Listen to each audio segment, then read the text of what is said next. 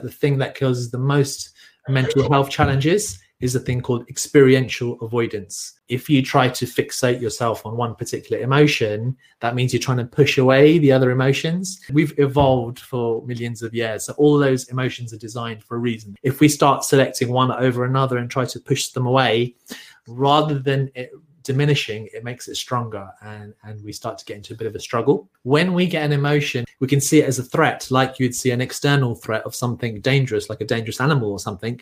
That same threat response is triggered off in a, through an emotion. And when it's triggered off we try to push it away. And it's those natural reactions that come up in human beings which is why we get into these kind of closed feedback loops in terms of our difficult emotions difficult thoughts and then behaving in ways that are not not helpful for us too so to go from avoidance to allowing and accepting is is really one of the key processes that you learn through act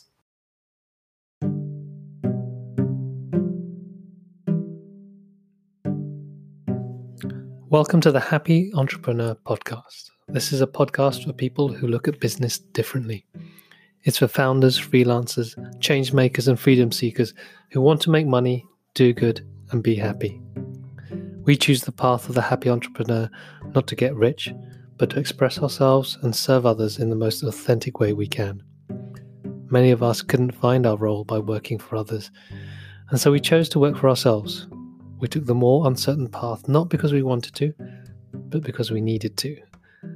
We value learning, play, and friendship, and we have a need to make a meaningful impact in the world. By following the path of the happy entrepreneur, we learn as much about ourselves as we do about business. On this podcast, I have conversations with other happy entrepreneurs from different walks of life, industries, and countries. We talk about the journey and about what we learn about ourselves along the way for us, entrepreneurship isn't just a way to make money, but a journey of self discovery and growth. If you're on the same path and are looking for inspiration and connection, then this podcast is for you.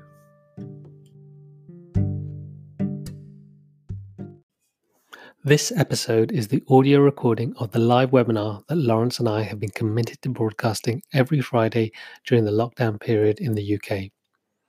We were joined this time by one of the funniest and kindest people we know. His name is Shamash Alidina, and he is the author of Mindfulness for Dummies, as well as being an ACT trainer and a keynote speaker on well-being and resilience. ACT, also known as acceptance and commitment therapy or training, was around before mindfulness became even a thing. It's a highly flexible, evidence based model that can be used by everyone, from coaches and consultants to school teachers to therapists and doctors. At its core, ACT is about feeling the feelings rather than pushing them away. As Shamash says during the webinar, the more we try to push unpleasant feelings away, the more they'll grow. If we're able to accept these feelings and give them space, the less likely they'll hijack our actions. Understanding how this works is essential for first time entrepreneurs. When you're launching a business, fear and self criticism are your worst enemies. By applying some of the principles in ACT, we believe you'll be better equipped to deal with the highs and lows of entrepreneurship. I hope you enjoy this episode, particularly the little meditation Shamash shares towards the end. Uh, quick check-in. How are you? All, how are you doing? Seriously, Shamash. Seriously, um, I haven't been too well actually. Last couple of days, um, been just about managing to walk up and down the stairs yesterday and oh, today, man. but feeling a bit better now. I just uh, I tried taking my pajamas off and wearing something different and having a shower and feeling a bit more fresh now. oh man, is that creating that home routine? Yeah. You don't yeah. have to show your lower half. yeah. That's always the danger here. Oh, okay. Right, cool. I've All got right. something. No bare skin. Show your, show, show your PJs time. I think I am in more or less in my PJs. Laurence, how you doing? I'm good. Yeah. Uh, was it week four, five? I've lost track of time. It's Friday. I know that. So that's why it's worth having these uh, calls so we know what day it is. like, okay, this happens on this day. There's some routine. Um, yeah, I'm good. I'm, I'm needing. I think my mom's going to cut my hair tonight, which is going to be really worrying. So I'm going to time it. The, the point, the point in the week, I'm furthest away from doing another call. So at least I have a few a few days of uh, you know hiding in my bathroom. Now that's something worth live streaming. You getting a haircut? We would. I think you'd double your subscribers right there. It probably would. It's pretty more interesting than you know me rambling on. So let's get on it. I don't know if I I don't know if I trust anyone in my house to cut my hair, unfortunately. So um you're just gonna go for the straggly look for the next three. That's the other thing. Three weeks of not getting my hair cut. Yeah, and and keep going probably. Um, Yeah, I'm just gonna have to keep going. How about the guys? Keep going with life They changes. might they might be quite good at haircuts. The Chinese takeaway peeps. At a distance, yeah, You from, don't ask, you don't get. from two meters away with some kind of scissor extraction thing. that, that- that's a pivot and a half. like shears. It's like, yeah, okay. number one, number seven, uh, number three, please. yeah, Okay. exactly. Yeah, mind the ears. Yeah. Oh yeah. Um, so we, you know, one of the we had a conversation uh, a couple of weeks ago about what's going on, and uh, particularly I was interested in in the work that you're doing around ACT Mhm. or with ACT. Could you maybe just was ACT again describe the the, ACT the acronym for, and and the meaning? yeah. So ACT stands for Acceptance and Commitment Therapy or Acceptance and Commitment Training, and it was something that started. The research on it started perhaps even before the mindfulness movement started. So you know, probably early 70s. I think it's over 40 years of research on it. And it's considered one of the third wave therapies, but it's not just a therapy. It's actually it's used in business, it's used, you know, in sports, it's used in medicine as well, as well as therapy. It's really nice in that it's very fluid and flexible. So you can apply it to all sorts of different areas. So that's I thought it'd be quite good for for the group here to to learn about the principles and and try some of them out. Mm. So maybe um, just starting with what's what is about ACT? What's the difference there? What what does Yeah. it mean? Yeah, so um, maybe I thought brief, briefly share the story of how it started. So it was a psychologist called Dr. Stephen Hayes, and he was suffering from repetitive panic attacks. He'd he'd been uh, he was a psychologist himself, and he's applying all the latest science because that he knew for his panic and anxiety, but he just couldn't get rid of it. Even when he tried relaxation techniques, you know, he was saying to himself, you know, breathe, be calm, be relaxed. But still it, it, the panic attack came. In fact when he tried the relaxation technique it actually reminded him of the fact of the reason why he was doing it and, and it came. And there was a point where he you know he had a panic attack in the middle of the night and he he was convinced it was a heart attack but he didn't call 911 and it ran through his head that oh, okay this is you know i'll call the ambulance i'll be taken to hospital and he could imagine the doctor saying dr hayes this is not a, a, um, a heart attack it's a panic attack. And so he was just it was at the you know this was three years of real strong anxiety and he was at the bottom of the at ground level like you know he couldn't go any lower he felt so so upset.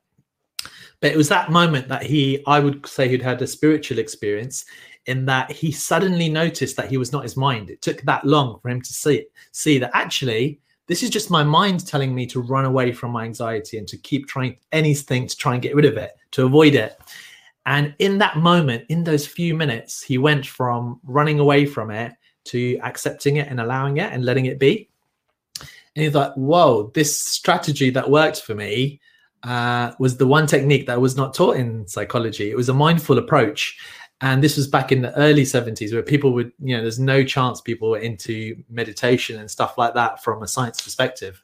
So he didn't publish much. He did two re- bits of research that worked then he didn't publish anything and he just started doing underlying research and into the thing is that you know with mindfulness and other programs there's like a six week program for this an eight week program for that a one year program people come up they just make programs up and then they test them out and they say okay go and do it but he didn't want to make up yet another program. He wanted to know what were the underlying principles that helped him to to get better.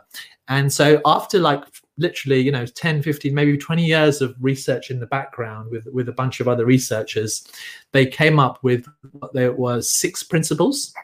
And these six principles uh, improve a thing called psychological flexibility which is our ability to accept our thoughts emotions and sensations no matter what they are and stay focused on cultivating a meaningful life That's what psychological flexibility is. It's like you can be quite clear what what gives your life meaning and purpose, and you can accept the the tricky thoughts and emotions that come along with it. One of the most amazing things about ACT is it is not about symptom reduction. The aim is not, if you have anxiety, the aim is not to reduce anxiety. If it's depression, it's not to reduce it. It always, it doesn't focus on trying to fix your emotions because they don't believe they're problems to be fixed. What they say, if you if you're suffering from something like uh, low mood and stuff, and you tried all these other therapies, you'd come to an ACT coach or therapist, and they would say to you, if you didn't have this low mood, if you didn't have this anxiety, this depression, what would you do with your life? And people would be like, oh, wow, well, I would, you know, I would uh, write that book that I've always wanted to write, but I can't because of the, the low mood. And so they would say, okay, I'm going to give you some skills to notice the thoughts, notice the emotions, let them be there. But we're going to keep taking tiny steps towards what makes your life meaningful, which is to uh, help and support others. And the way you want to do it is to write your book at the moment. And you may want to help and support others in other ways. So it helps you to start cultivating a meaningful life. And then the person will say, Oh my God, I'm feeling so anxious when I write this book. They'll be like, Yes, the anxiety's there. That's fine. And we're going to do what makes your life meaningful too. And so it's such a great sense of freedom for people because finally, sometimes they spend years of their lives trying to get rid of the anxiety, trying to fix the depression, trying to feel happy. Um, and there's a whole one of the most popular books on ACT is actually called The Happiness Trap. It's sold over a million copies, and I'll talk a bit more about that. But it can we can get into this trap of trying to fix our emotions as if we should feel a certain way, and this really makes space and allows you to feel absolutely whatever you want to feel uh, and and is more based on action. So, what action are you going to take to make your life more meaningful? Um, so it's radically different from other therapies in that way, and it's also, like I said, it's non-linear. So um, there's any of these six processes that I'll go through. You can try them at any time. You can choose which one you like. You can combine it with other therapies. So any coaches, consultants, or therapists, or any any of those guys on on the call today, they can take bits and pieces from ACT and they're very welcome to put them in.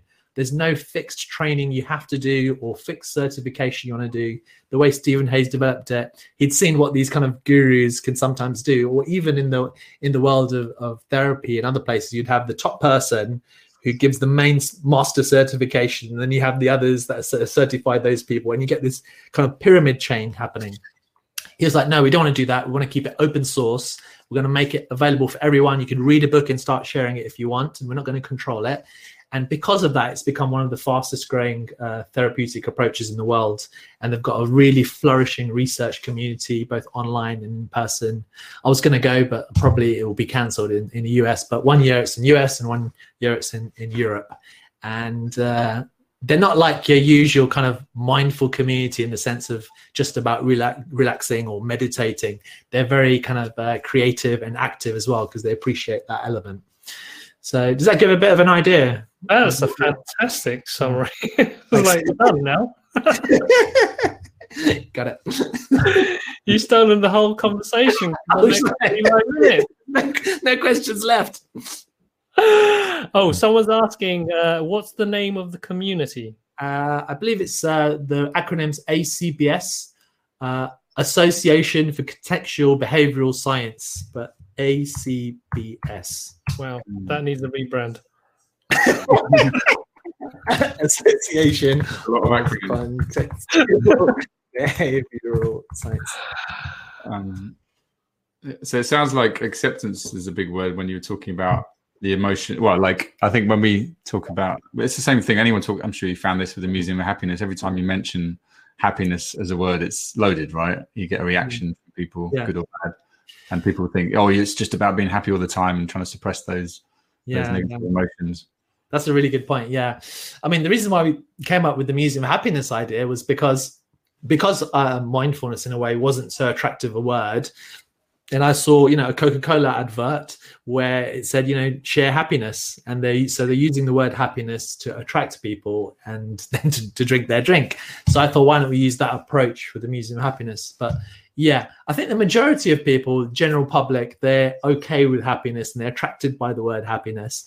But if you just take a little bit of time to reflect, hang on a minute, what do we mean by happiness? And actually, it can cause a bit of a trap. So mm-hmm. let me just explain a little bit about that. So I'm not saying happiness is a bad thing and don't be happy, but it can be a bit of a trap in thinking that uh, happiness, like one of the things that people think is like happiness is our natural state. So if we're not happy at any moment, there's something wrong that needs to be fixed. But we know from a whole load of research in that if you try to fixate yourself on one particular emotion, that means you're trying to push away the other emotions. And those emotions are all there. You know, we've evolved for millions of years. So all those emotions are designed for a reason. They're coming up for a reason. If we start selecting one over another and try to push them away, rather than it diminishing, it makes it stronger and, and we start to get into a bit of a struggle. In fact, of all the things that are unhelpful for us, what the ACT research found that the thing that causes the most mental health challenges is a thing called experiential avoidance. So it's starting to avoid certain emotions. So if it's a low mood, if you start doing your best to try to avoid that low mood, unconsciously you're trying to push it away or anxiety. And that's the problem. The problem is not the feeling, it's just a feeling. It's coming and it will go. Same with anxiety. It's just a feeling that all human beings have. But if we start becoming fearful of that feeling, then we get into this kind of closed feedback loop and it gets stronger and stronger and stronger. Uh, and that's actually a very natural thing to do. So I'm not criticizing anyone, including myself, for getting into that loop because of uh, humans have evolved very for a very short time compared to mammals. So you know humans have come along a maximum of about two million years compared to the hundreds of millions for mammals. So we've got this new brain which works through language and it works in a very different way to other animals. And so when we get an emotion, we can actually start thinking, we can see it as a threat, like you'd see an external threat of something dangerous, like a dangerous animal or something. That same threat response is triggered off in a, through an emotion. And when it's triggered off, we try to push it away. Just like in the real world, if something's dangerous, you push it away or you fight it. And it's those natural reactions that come up in human beings, which is why we get into these kind of closed feedback loops in terms of our difficult emotions, difficult thoughts and then behaving in ways that are not not helpful for us too. So to go from avoidance to allowing and accepting is is really one of the key processes that you learn through act. Yeah. Fantastic. Hmm. I, I so the thing that really resonates for me particularly for us running the happy startup school and helping people get their ideas out into the world is one of the biggest stumbling blocks for people to just share their idea is fear Mm-hmm. Fear of judgment, fear of failure. And so there's something there around well. fear of success. But this idea of like actually, you know, you push away the fear, you know, you'll be courageous, you need to get yourself out there. Mm-hmm. What I'm hearing from you there is is very much more compassionate way of looking at it. That's fine. You're allowed to be scared. You're allowed to, oh yes, very, very healthy to allow yourself to feel that feeling. But the, the other cool thing about the model, it's got the element about acceptance, but it's really hard to accept. How do you accept? How do you find the motivation to accept? So the, the other side of the model is the values and the action. So what motivates us is when we do something which is deep in our heart that we're motivated with. And so the great thing about this community, this I would say your community is like ideal for ACT in that you got the perfect model because you've got the you got the you talk about the happiness element, which is about emotional well-being i think and acceptance is part of that. But then you've also got this element of entrepreneurship of helping people to find what their values are and helping to take action. So in a way as your model is working it's because of these i would say the underlying processes that actors discovered. So you're helping entrepreneurs to find out what are their values. So if if an entrepreneur's value is let's say creativity so a value is something is, is something you never reach. It's something you continuously do. So if you've got a member of your community, let's say someone called Frank, and they're into creativity, so you, you could they could then start thinking, okay, what what could you do in your business in your organization that would be involving creativity and so they'd be clear like yeah okay i would be i don't know what they would be doing let's say they're making face masks in a creative way okay because that's something that serves the community so you're actually creating a service that people need but they're bringing their creative element in. If it's just normal face masks, it wouldn't be exciting for them. They're like, okay, mm. everyone's doing that. And yes, it meets a need, but it's not in line with their values. But if they've got a creative setup, a creative team, if they connect with other people in creative ways, if they come up with a new design every week, that would give them the motivation. But let's say that person also has a lot of anxiety because of their motivation is strong to take make a difference in the world in this way, they would be willing to make space for that anxiety. And one of the one of the most beautiful quotes in ACT is we hurt where we care. So we care is what our values are. So this person really cares about creativity, but because they care a lot, they feel quite anxious to actually put it out there. And the reason why a lot of fear, I would say, comes up in this community when they're thinking about doing their their project is because if they really care about it. If they really didn't care and there's no fear there, then that's probably a sign that actually it's not the right thing for them. So this the the fact that there's fear, there's anxiety around the idea is that they really want it to work. They really care about it. And so it's going to be hard to accept it without that motivation and that goal that they have for themselves. And so, yeah, so you have that motivation, but then the steps you need to take need to be really tiny, mostly to be able to cope with the fear. So uh, it could be such a small step that it feels like it's not worth it. Like when I wanted to get into a daily habit of walking, I had to start with just putting my trainers on and nothing else. The goal was just to put the trainers on. And when I did that, I started to go for this is in winter, uh, and you know, didn't want to exercise particularly every single day. But then just putting my trainers on led to me walking for a few minutes more and more and more. And so I would urge the people on here, if they're thinking about starting a business or want to take it to the next level, think about what are your values and we can talk a bit more about how to work what your values out but be really clear i've got it written on my whiteboard somewhere these are my values and that excites me and motivates me and i can apply that to everything i do and that makes it fun and then i'm willing to make space for the difficult feelings that will definitely come up along the process. Nice. Mm. Well, the, the, funny thing is, we actually got someone on our program at the moment who's making creative face masks. So. you name Frank? She's called Victoria. Oh. but also known as Frank now. Frank from London. Really? That's brilliant. Oh, well done, Victoria. Good for you. Yeah. launched a couple of days ago, We talk a lot about um, tiny steps, Laurence, don't we? and yeah. like just starting small. Maybe talk to that and how that relates to what Shamash is talking about. Hmm. Well, it's linked to there's so much research around this, isn't there? BJ Fogg and his tiny habits. Um, there was another there's a company in Brighton called Do Something Different. You might know those guys who uh, I think the founders actually wrote a book about behavioral flexibility. You talked a bit about the psychological flexibility, but I think this idea of yeah, small actions help you change behavior in a way that you know, if you want to give up smoking or lose weight or anything start a business, you can't just do that overnight because it's such a huge shift in mindset and, and behavior. So yeah, yeah we, we and even ourselves, us starting a happy startup school, this was an iterative journey we took whilst running our other company to mm-hmm. explore what does this look like and do we have the confidence to do this as well. So I think the fear part comes in, but when uh, when you do it in small steps, it feels a bit less risky and maybe a little bit less scary than yeah. doing it in a big way. Yeah. The, the other cool thing about that, because yeah, I totally agree. And for 90% of the time, and I've been uh, talking about the small steps a lot as well. But one of the cool things they sometimes say in ACT is okay, you know, set one goal, which is a tiny step, but also set one bold step. So mm. they would encourage people to take a, a, bold step too. I remember I was doing uh, one of the ACT programs, and my bold step was to actually order a new bike and actually go for a bike ride. And I actually hadn't bought a bike for myself for like 30 years or something. So I hadn't done it for ages. And that was a bold step for me to spend the money and to order that and to, and to try and mm. use that regularly. So, yeah, in terms of the uh, uh, another approach, so people could say for their week what their value is and what tiny, tiny step they're going to take that week. But also, you could ask yourself, okay, if I was going to take a bold step, what bold step would I take? And mm then the anxiety will come up around that. And then how can I use my mindful skills and my acceptance skills to make space for that? And to continue to take the action despite the feeling. Mm. Uh, we're not trying to live our lives because of you know people who are kind of into the museum of happiness, happy startup school and stuff. The people that may get attracted may be people who feel they need to feel happy all the time, as if if they feel anxious or if they feel scared or if they feel sad, that means that they're doing something wrong.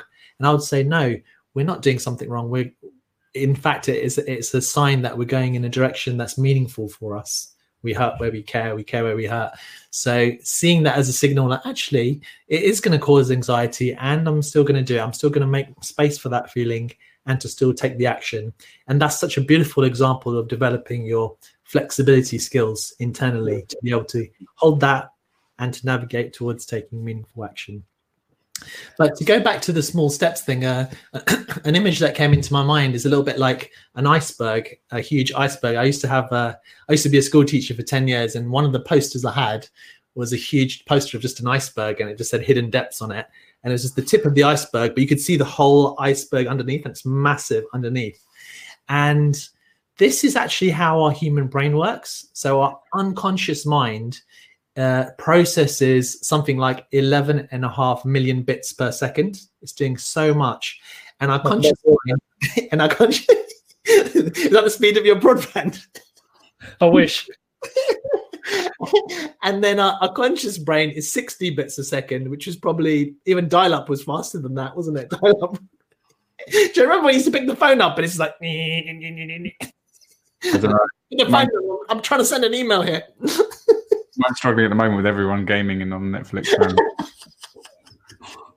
anyway, so so our minds are like that. So that's why we can't suddenly change our habits from one thing to another because if we're not really in control of ourselves so much. Mm. And one of the kind of things that I've been reflecting on is actually we can only do these tiny nudges and how we're behaving right now with this challenge that we're faced with it's pretty inevitable if we're you know if we're low on motivation or we're feeling very fearful or we're feeling low or feeling isolated whatever it is it's kind of inevitable. It's more of an acceptance journey for us. Like this is just the way it's going to be.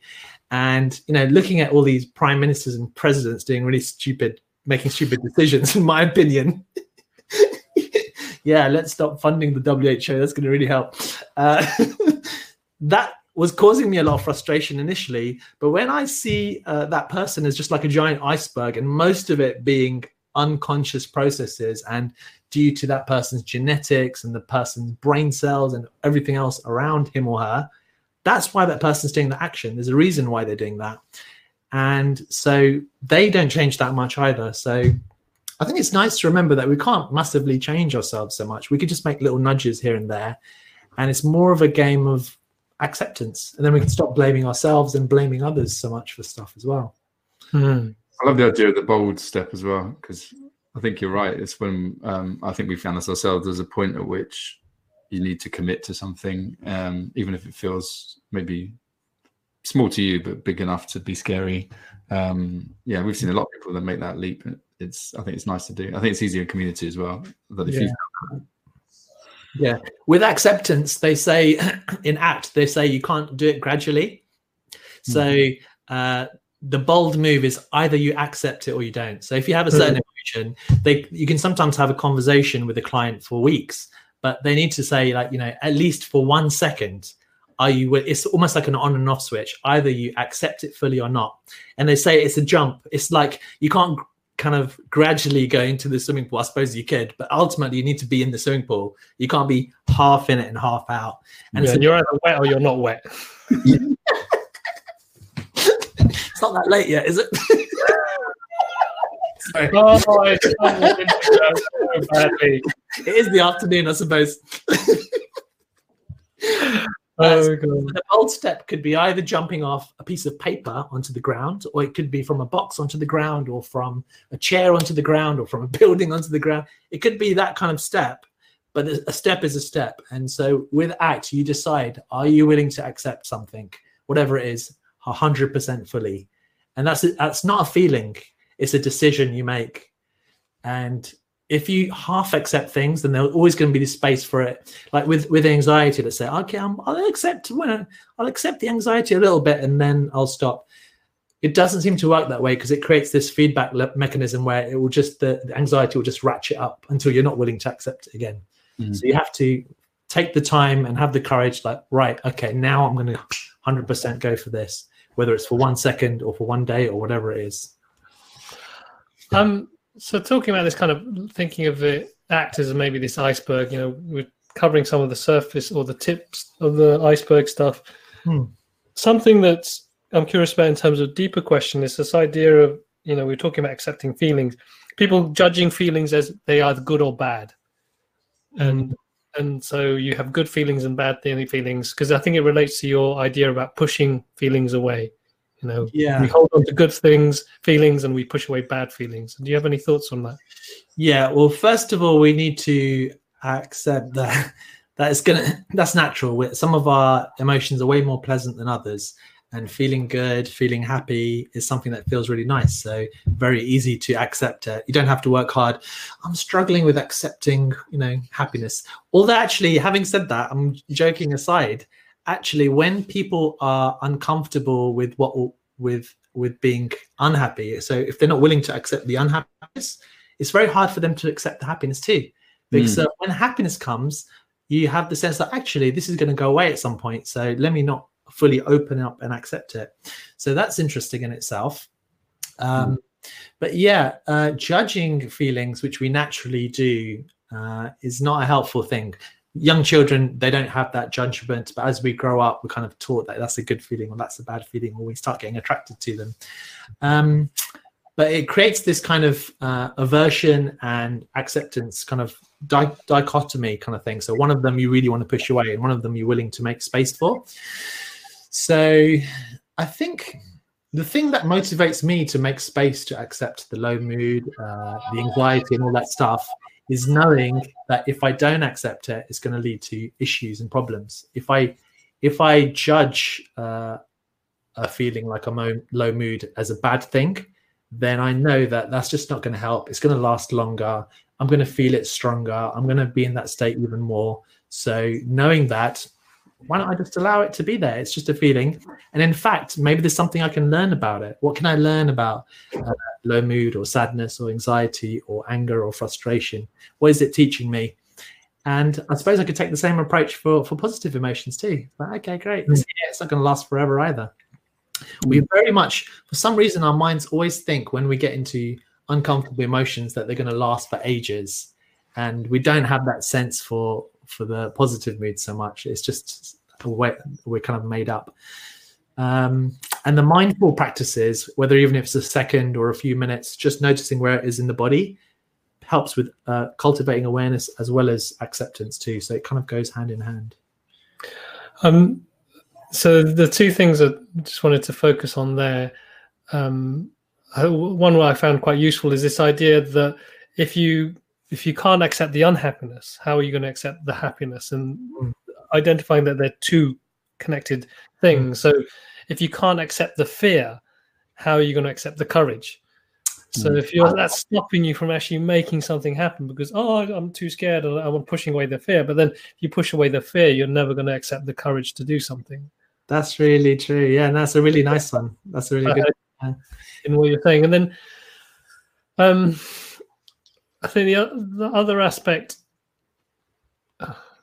No, I will, I'll, st- I'll stick with that because I think you you were on a roll before. Um, well, one of the thoughts about courage is uh, I think it it means the word heart. The word C O U R core actually originally means heart. So uh, it's certainly not about getting rid of the fear. So you can have courage. Courage is almost like a motivation that goes with the fear. So you'd have the fear. And the thing to remember is let's not try and get rid of the fear because the fear is there. And if you wait for the fear to do something, that's going to be deciding what actions you take in your life. So rather than allowing that too much control, just say, okay, the fear's there. I'm learning that it's just a feeling. I'm learning that uh, I'll share a story about the two arrows about fear. I'm just learning it's a feeling, it's just being there. And with that, I'm also going to take this action to buy this domain name and start this website. And as I do that, there's going to be thoughts like, and that's where the ACT techniques come in too. So there'll be thoughts like, oh my God, this is not good enough, or people are going to laugh at me, or what if I don't make any sales, or I'm not good at sales. All those thoughts are going to be coming. And, and you'd be like, thank you, mind. Thank mm. you, feelings and I'm going to continue doing this action. So, one of the things that ACT teaches is to disconnect between your thoughts and feelings and the action you take. So, one technique they say is, and people could do this right now. So, you could just say, uh, say in your mind, I can't lift my hands. I can't lift my hands. And as you do that, lift your hands up. I can't lift my hands. I can't lift my hands. And you kind of wave your arms around. And this is a really really powerful experiment they did this once with uh, they took two groups of people and and they had they both of them had to hold uh, blocks of ice and one group they had to say to themselves i can do it i can do it i can do it as they're holding the ice and they had to kind of they timed how long they could hold it the other group uh, they got them to walk around the room and say I can't walk around the room. I can't walk around the room. And that created a disconnection between their thoughts and their actions. And then when they're holding the ice, they could hold it much longer. Mm. So creating a disconnection between your thoughts and your actions creates a thing called defusion in ACT. And it helped and it can help you in so many different things. So Mm. Wow, so that, it's powerful shit. yeah. um, one of the things you, you mentioned before, which I, I always found confused, not confused, I didn't quite understand, is when you say, All right, you have this feeling and it's not pleasant, but what is it teaching you? And I always thought, Well, it's teaching me I don't like it. but there's something deeper there. I don't know if there's someone just like, yeah, well, that, it's teaching me that this is a shit feeling. I don't want it anymore. Yeah. But there's something maybe deeper that that's under that. What you know? Well, uh, Well, first of all, if you only had positive emotion, you didn't have any difficult emotions or emotions that were uncomfortable, how would you know that the positive ones are positive? How do you know that you're feeling good if you never had the opposite available for you to notice that? So, one thing it teaches you straight away is that, okay, these feelings that I enjoy, and this is a feeling that actually I'm not enjoying, and it's the opposite of this that I enjoy. So, that's the first thing to learn from it. Second thing to learn from it would be if I try and get really annoyed and irritated and push this feeling away and try it out, you can say, okay, this is a good time for me to experiment, see if what this ACT stuff works. Try and get rid of it as much as you can. Spend the day avoiding that feeling and doing other stuff. It may work for you. And if it works for you, you know, they say an act, great, use what works for you. But if you find it doesn't work, then you can say, okay, let me try 100% accepting it for however many seconds you want. It could be it could be 60 seconds. So you could close your eyes, say, where do I feel this anxiety in my body? Put my hand on it, and let me just fully accept it for one minute. And the mistake people make with acceptance is they think it's going to make it go away. But what we're doing is we're stopping the fight with it. We're not saying go away. We're saying I make space for this feeling to be there. So you know you st- you allow it, you breathe into it, you let it be there 100%, and then you just see what happens. And I think over time you would start discovering and noticing what it means to accept. It takes it takes ages to understand fully what acceptance means. Uh, talking about it and doing the actual practice are two different worlds. Uh, so you can only discover it yourself through your own practice. Mm. Uh, but yeah, it's powerful stuff. Does that help? Oh, Does it sense? yeah, yeah, no, it does because what it links to a conversation I had earlier this morning with someone, uh, a woman called Gail Berry. We just recorded a podcast before this, and we're talking about this kind of journey of entrepreneurship and what it means as a growing as a person. Mhm. And the the thing that's came up is like the fear never goes away. No matter how successful you are, you know, she's been running a business for 18 years. No matter what happens, something new comes up and the fear comes back. Mhm. and it, it, you know you're talking about pushing always pushing away the fear it's it's this belief maybe i think people have around entrepreneurs successful ones is like suddenly they're impenetrable they've done it and there's Yeah. you know they don't have to deal with that fear anymore they don't have to deal with anxiety and if i can't deal with it i'm a failure because i'm not like them Mm. Yeah, yeah. We one of the things that we do automatically in an unhelpful way is we compare ourselves with others and we think that they're doing something very special and right and I'm doing something wrong and and they don't have these feelings that I have. Um, but I like to think uh, going back to that kind of iceberg metaphor and also the effect of our environment and our genes, everyone's kind of working through that a lot. Like so if you were like let's take someone like richard branson. If you were born you know in richard branson's situation if you had the exactly the same cells that he had if you had exactly the same brain cells if you had exactly the same environment you would probably do exactly the same thing that he did and you'd find yourself in his position. And you're in your situation because of your environment because of your genes because of your situation and although that in some ways may feel like a disempowering thing, in another way, it creates a great, powerful sense of acceptance in that, you know what, he's in that situation because of that. And you can also put it for people, you know, who get involved in crime and things like that. If you were in that situation, in that circumstance, you'd probably find yourself doing those kind of things too.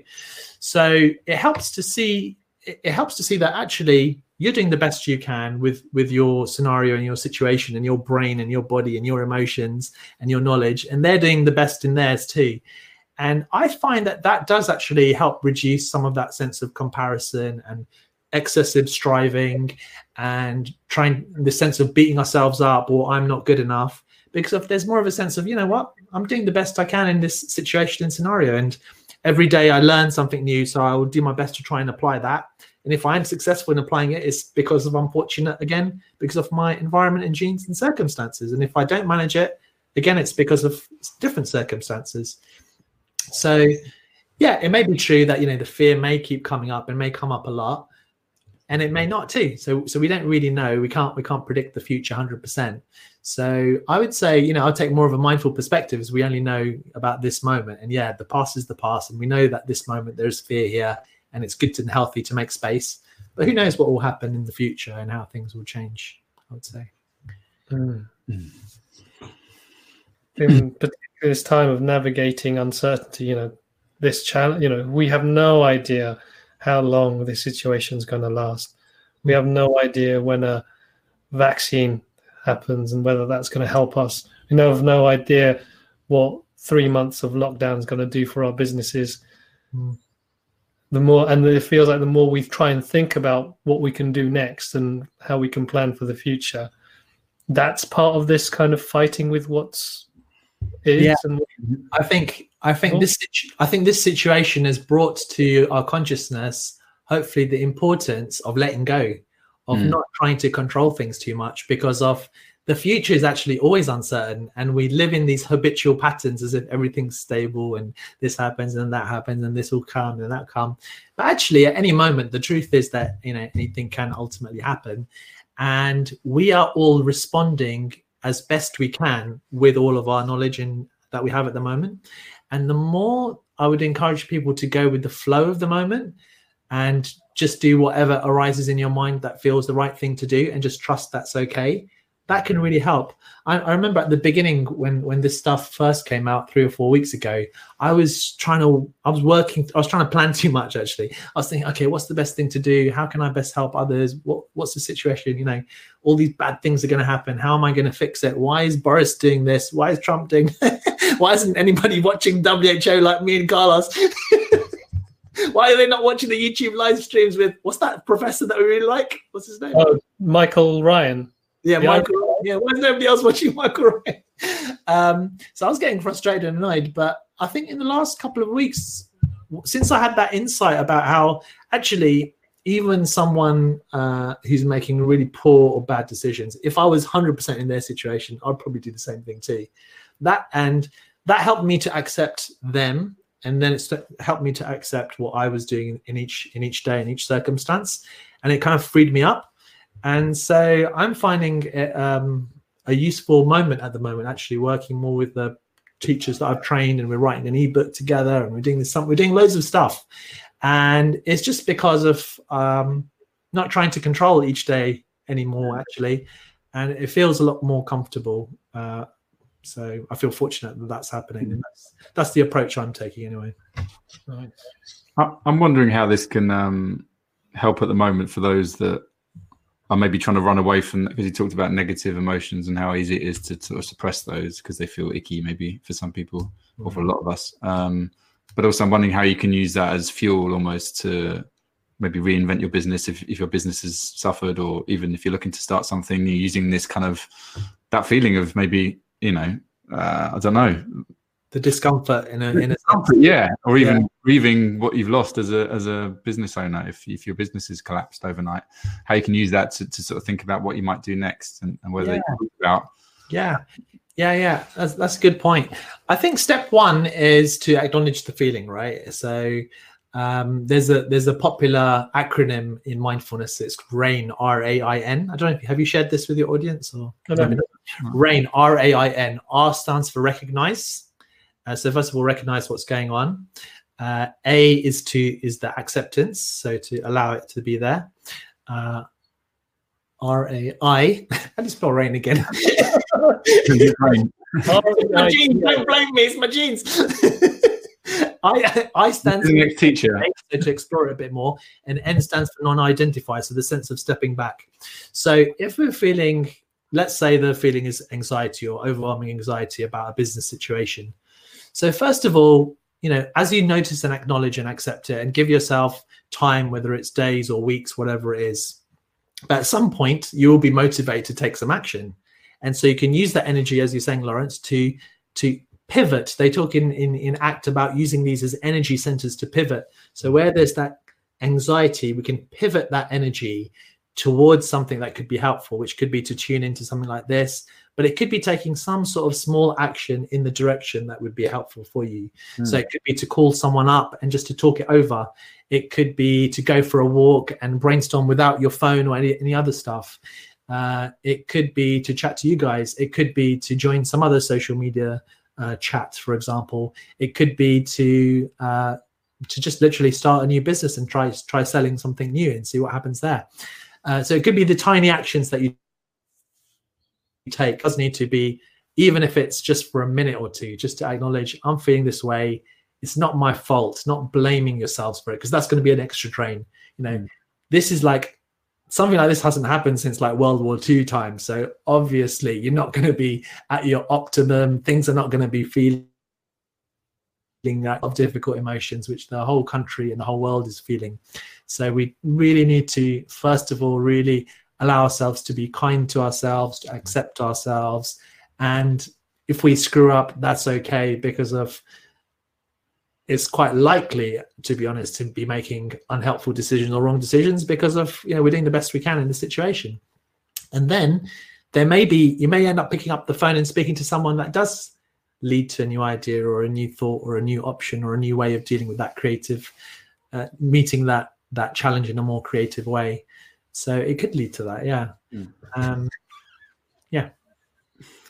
Um, I'm conscious. We got a couple of questions uh, mm-hmm. uh, people posted. But also, was there a, was there a little practice you wanted to share? I'm not sure if there's anything that you want you, you had in mind in terms of people can think Actually, about. Yeah, there's there's um um I don't know. Maybe we could do a five minute practice, but it's tuning into the wise kind version of yourself, and you can ask that person questions. And I think that might be quite good for this group actually. So cool. should we have Shall we get doing yeah. a five, five minutes? And in the meantime, yeah, just give people if you have any questions, please post them in the ask a question feature, um, yeah. and then we will tackle those towards the end of the call.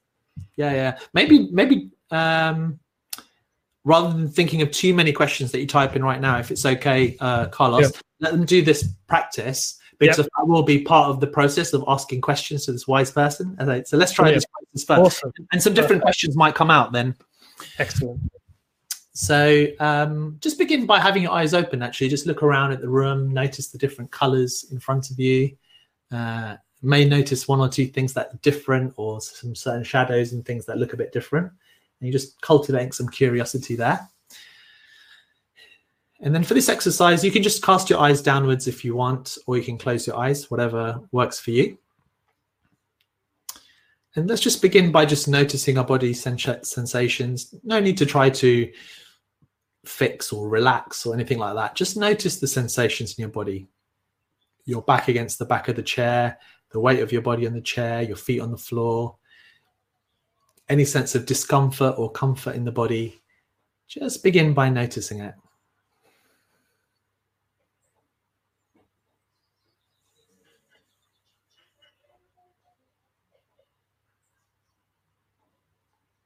And if you find it soothing to feel your breathing, just notice the fact that your body is naturally breathing all the time and just noticing a few breaths.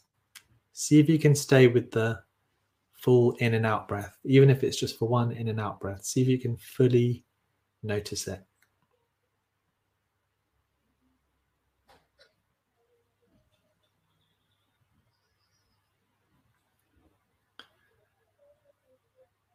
Now, I'd like you to imagine that you're able to meet or talk to someone who, for you, represents a lot of wisdom and a lot of kindness. So it could be someone that you know or someone that you don't know, someone you maybe see on, on TV or online. It could be some sort of spiritual leader. It could be an aunt or uncle, someone who you feel has a great source of wisdom and compassion so imagine that you're fortunate enough to be able to meet this person.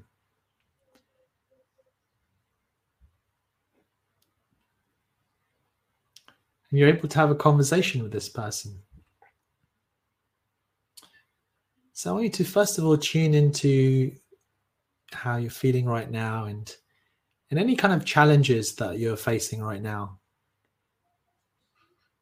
Maybe you're not sure about what to do next. Maybe there's some tricky decisions you need to make. So I want you to ask that person your question, your challenge.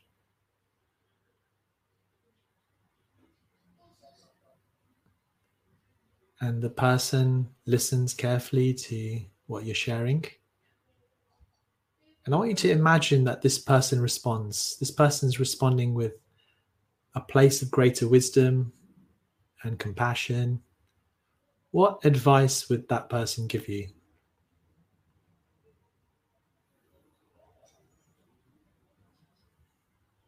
And it may be an answer to the question, it may be a feeling that they give you.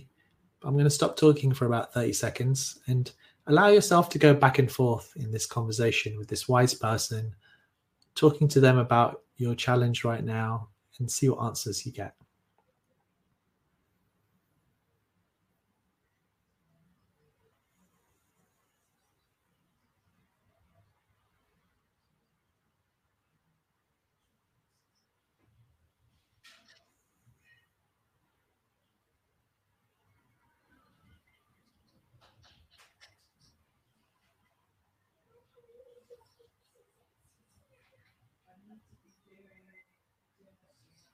Good. And you know, you may have managed that. Maybe your mind wandered a bit. That's okay. It's quite normal. But uh, any insights that you had, uh, I invite you to bring them back with you as you gradually uh, come back to your body and gradually open your eyes and come back to your surroundings. So that's so that's a little exercise tuning into the wise and kind version of yourself. If you want to do that, I've got a recording which is about 15 minutes on. Uh, there's a free app called Insight Timer, so you can find find that on there too. Uh, but yeah, nice. Opening it up for any questions. Thank you so much. Yeah, so feel free if uh, actually if you had a question from your uh, that you're giving your wise, wise self, please, and you feel that Shamash is that wise person. share that question question feature. Um, right, we're going to start off. Uh, I can't remember. Someone actually asked asked this question in the chat. I think it was uh, her, their username is Re- Repentine. Um, they asked, "How does the practice of mindfulness affect or relate to our unconscious mind?" That's a great question. Uh, I haven't seen any specific research saying, you know, this is the impact it has on your unconscious mind. But uh, there is a load of research about how it impacts our behavior, about how it impacts uh, even things like our immune system, our bodily response. So, you know, I'm guessing that it has a huge impact over the long term on our unconscious, and that's how we change. There's a there's um when they when they kind of track people who've been practicing mindfulness for like 20 years over long periods of time, they see permanent changes that have happened in the brain. And the part of the brain to do with anxiety actually does get smaller and less activated. So, you know, we talked about fear being the same level, but actually, regular mindfulness practice would reduce the fear center of the brain. So you'd feel it less. And the parts of the brain to do with noticing emotions become more powerful and activated. And the part of the brain to do with positive emotions, the left front part of the brain, prefrontal cortex, also gets more activated and strengthened, uh, and you're more uh, likely to approach challenges because of those changes. Mm. So, so yeah, neuroplasticity exactly, uh, Repentine. Yeah, there's because of neuroplasticity, these changes do start to take place through mindful practice. I'm curious around the. So when I think about the unconscious mind, I, I immediately jump to the idea of um, limiting beliefs uh, and how they affect our actions. Mm. And when you talked about what can these feelings tell us or teach us, when you when you investigate why is that feeling coming up for me right now, what could that relate to that I've experienced in the past, and could how be. that relates to the unconscious side of things? Yeah, yeah, it could re- uh, definitely relate to your uh, unconscious beliefs. Like if you have a belief, like you know, I should do things perfectly all the time, then holding a belief or a thought like that is going to be impacting your actions. So the first thing you I would say to myself is that you know, first of all, it's not my fault that I'm having this belief because of other people probably said it to me or because of society it's, it's created this belief in me. So reducing your blame for yourself. Then you can do the technique the defusion technique like i mentioned like you can say i notice i'm having the thought i need to be perfect and just they've done a research just on saying that sentence i notice i'm having the thought. So if you just say that before whatever your unhelpful belief is that's going to create some space between you and the belief. Um, and the other fun thing that the other funny way i don't know if i've shared this with you before is actually singing it to a tune. So i've done this a few times with people. So if you have the thought like i'm not good enough uh, one way to rewire it is to sing it to a tune like happy birthday. So everybody we can do this together i'll do it for a bit anyway which is like so if you have the thought i'm not good enough which is quite a common one you can sing it i am not good enough. I am not good enough. You can do it while you're washing your hands. That's I not am good not enough, good enough at washing my hands. And straight, so you can see Carlos is loving it. Um, but yeah, see, see what we're doing. Rather than trying to avoid that thought and push it away and be scared of it, we bring it right to the front, and we're actually being playful with it. We're singing it out loud, and that releases the emotional. Like that used to be quite a strong thought for me, but now I find it hilarious. I'm not good enough because I'm being a bit more playful from it, and because of I'm starting to see it as just a thought. So I would encourage everybody on here. We could have a group Zoom call where we sing it all together. I think we need to make Happy Birthday more interesting now, anyway, because it's been taken over. Before. yeah, exactly. Sing those It's my birthday. For some reason, I really want to wash to my hands. It's birthday in two weeks. I might try it then, see how it goes down. yeah, let's do it. we are not good enough. we, we are complete failures. Okay, next question from Farah. Um, does the way you think about fear and acceptance work the same for anger? Uh, any thoughts about this? Yeah. So uh, with ACT, it doesn't differentiate between the different uh, emotions. So whatever that feeling is, the same approach can be taken. And I'm just going to reiterate what I said before in terms of does it work? People always think if I accept it, it's going to get rid of it, as if oh, it's working or it's not working. But acceptance is about you stop fighting with it, but you just make space for it to be there, and you carry on with whatever choices you make in your life, however you want to live your life. You take that feeling with you. So you you give up the fight of trying to get rid of it. You make space for it, and you do what matters. Brilliant, awesome. Okay, uh, Adam, Adam Brooke, good on Adam. Laurence just said, "Sing your fear and do it anyway." there you go. That's, That's a t-shirt. There's a, a workshop coming to you now uh, anytime soon. yeah. Sing your fear and do your startup anyway. You could, like, you, you, could be the new choir guy. You know, you could be like a, a whole nation singing their fears yeah. together. we get completely screwed up. you could change the whole mood of the nation. Cool. Uh, we got Adam here. Good old Adam. He's asking, yeah. do you have any tips uh, on discovering your own values? Yes. So the first tip, uh, remember how I mentioned we hurt where we care. So think about a situation that's causing you pain or difficulty right now, or in any such situation. And the flip side of it is linked to your values. So, for example, this is a great example, which is if you have social anxiety, if being in social situations causes anxiety for you, that means you care about relationships, you care about people. And so it means that whatever you do, it needs to be something which is about connecting with being with people because it's important for you. Um, so, so that's the first clue. Think about situations in your life where it was really painful, really uncomfortable. The flip side of that is going to be your value. The next one, think about the person that we brought to mind who is our uh, a person who is the wise or kind person, the person who we had a lot of respect for. That person's qualities are going to be linked to our values. So if you chose someone who was, let's say, very playful, you're like, maybe playfulness is your value. If you chose someone who is a great teacher, then maybe education is your value. Uh, so our heroes uh, can be used to kind of trigger uh, what our values are.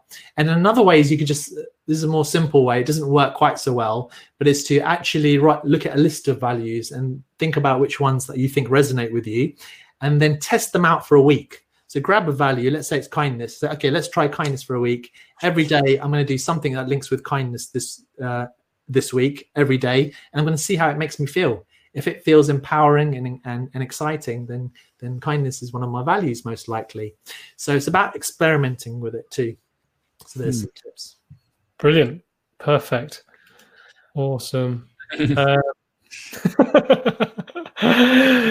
what we have here is uh, we've got Jasmine. Um, what do you suggest for people struggling to deal with emotions at all? Awareness hasn't been developed. Any tips? So, so say the part, first part again. So what do you suggest for people struggling to deal with emotions at all? So probably not being able to even yeah. deal with them in the first place. Mm-hmm. Uh, she says awareness hasn't been developed, so they haven't developed any awareness of it yet. okay, okay. This is something well, that it's easy for. Sorry, quickly to quickly say. Um, I guess it's something we learn, right, from from our families or our parents. If we if we're not taught, yeah. if if we're taught to run away from emotion, then how do you discover it? Exactly. No, that's a good point. Yeah. So there'll be reasons behind why that situation is. Um, but I don't know if, if that person is talking about someone else or themselves. But mm. what you can start with is mindfulness of not even your emotions. So you're just mindfulness of your body and your environment while you go for a walk. Like you remember at the beginning of this meditation, we I just said, you know, just look around, notice the different colors. So you can start by developing an awareness which doesn't even include emotions, just noticing colors, doing creative activities, just noticing, looking, and stuff like that.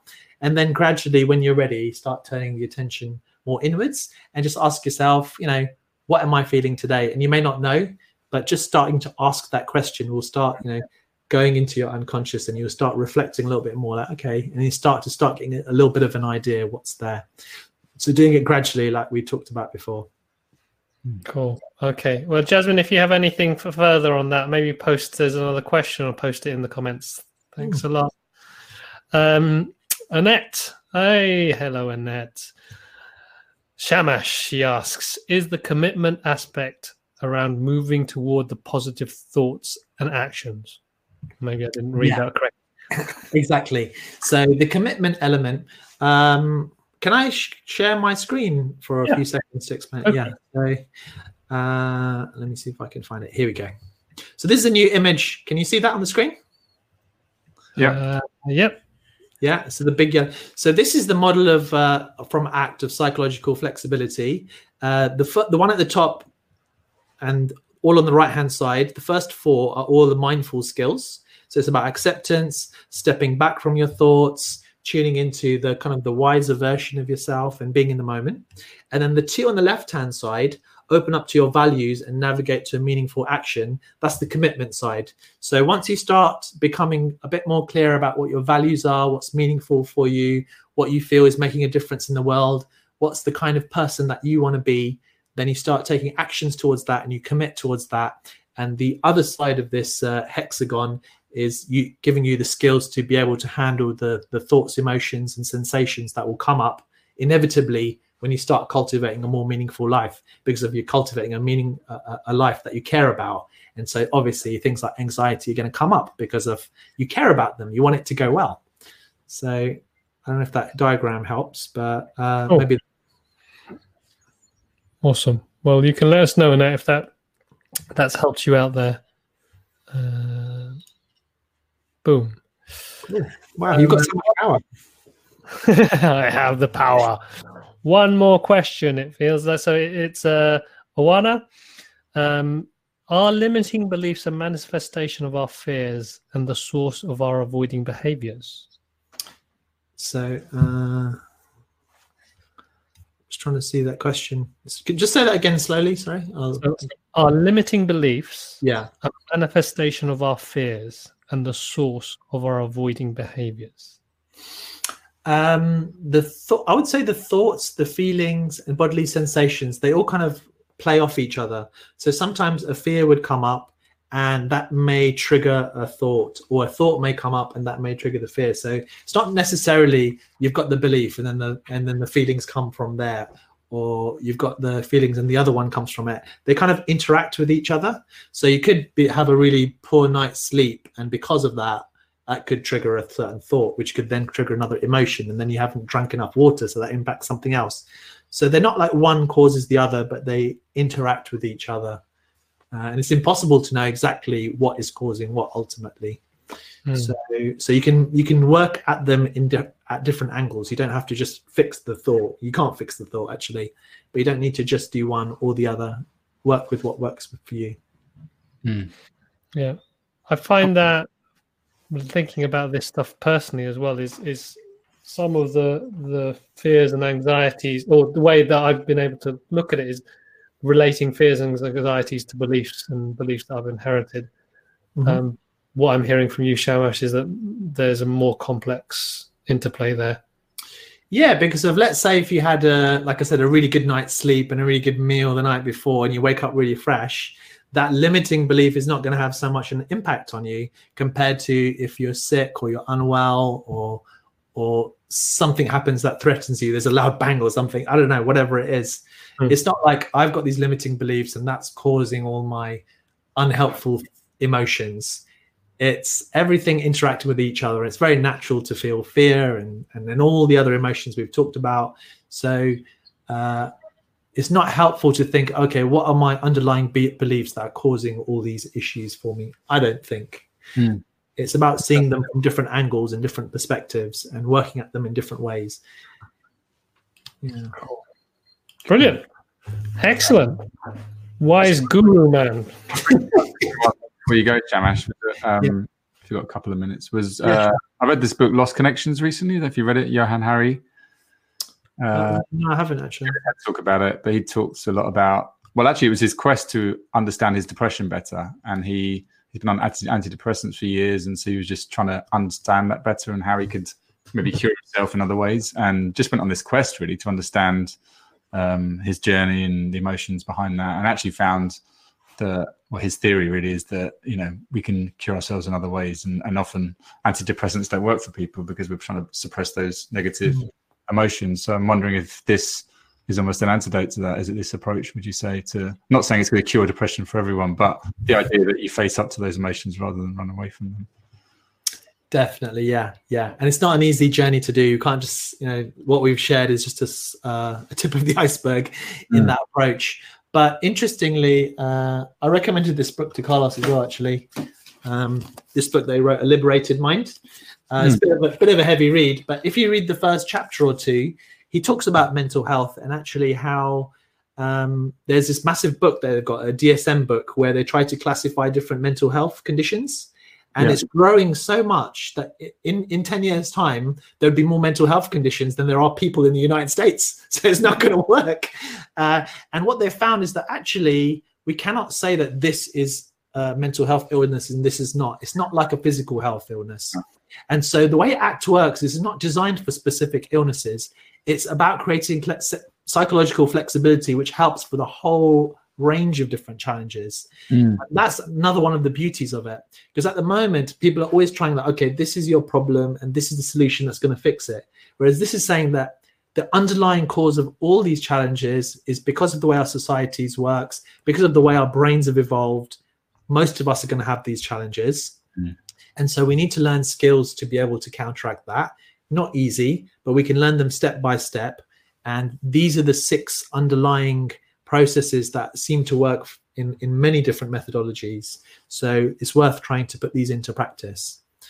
Uh, does that help? I don't know if that answers. yeah, question. no, totally. I think it's it's fascinating.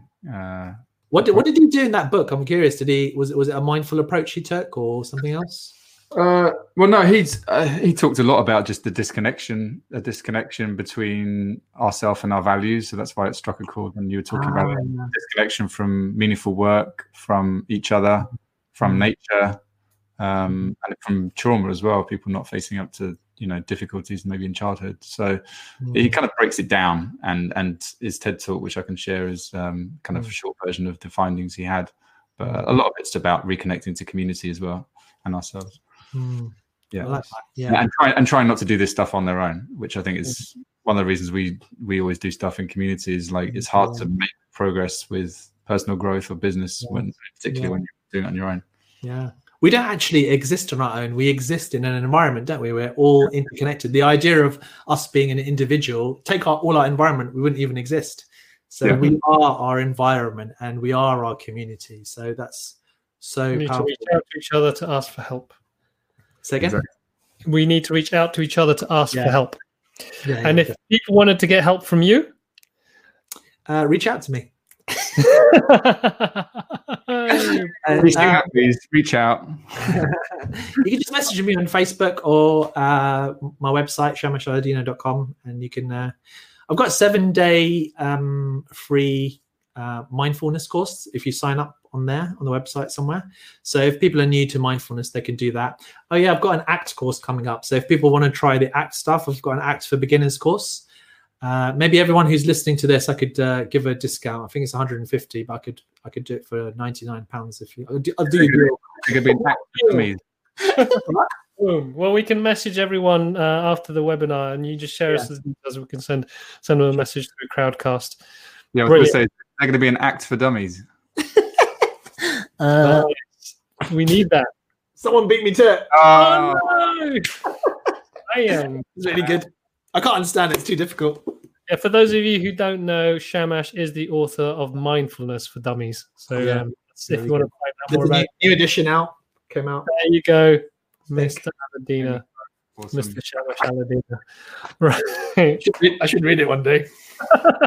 You, you need to have your name in the Mac- Macarena if you can get it on your you know, once I, I was I, I did this thing for Sky TV and it had my book in the background, and people saw it online. They're like, ah, they started laughing at me. That ah, he has to read mindfulness for dummies. He doesn't know what he's doing. You're like, I wrote the book, guys. I specialize in dummies. yeah, exactly. Oh, it's all good. We need those. What about happy easy- startup? What about happy startup for dummies? That could be a good one. There we go. Yeah, Laurence is on the case. You work well with dummies. well, on that note, thanks, Shamash, for, Okay, join- for joining us uh, today. Um, we're here again next Friday. Um, Yeah. We'll be talking to uh, the wonderful Chris Keesley, uh, talking a bit around the ideas of trauma. Is that correct? Uh, it's following off a conversation I've had with her in the cou- last couple of weeks. She's a, a leadership coach, but she's been helping a lot of her clients in the US navigate through this period of loss, like a little bit we were talking about earlier. This idea of Hmm. not just trying to fix the business, fix ourselves, but actually like this leaning into this feeling of loss in the business and what does that what does that do and how can we do that? And so yeah, she's going to share more about her approach and yeah, she's just a great person to hang around. Every time we hang out with her, we always feel better afterwards. So yeah, looking forward to that. Brilliant. So yeah, and it's nice to have everyone here hang around with us. Um, the kind of the reason we we're doing these committing to this is to create this space where we can connect uh, and feel don't feel so alone. Actually, given Yeah. we're Thanks for all the comments. It's great to see everyone so active and contributing. Um, Yeah. really appreciate it. So Yeah. Until next week, uh, well, we'll be in touch as well. Shamash will um, send through some details if you're interested in the ACT course. Uh, and yeah, have a great weekend, everyone. Yeah, have a great weekend. Cool. You Bye. take care. Bye bye.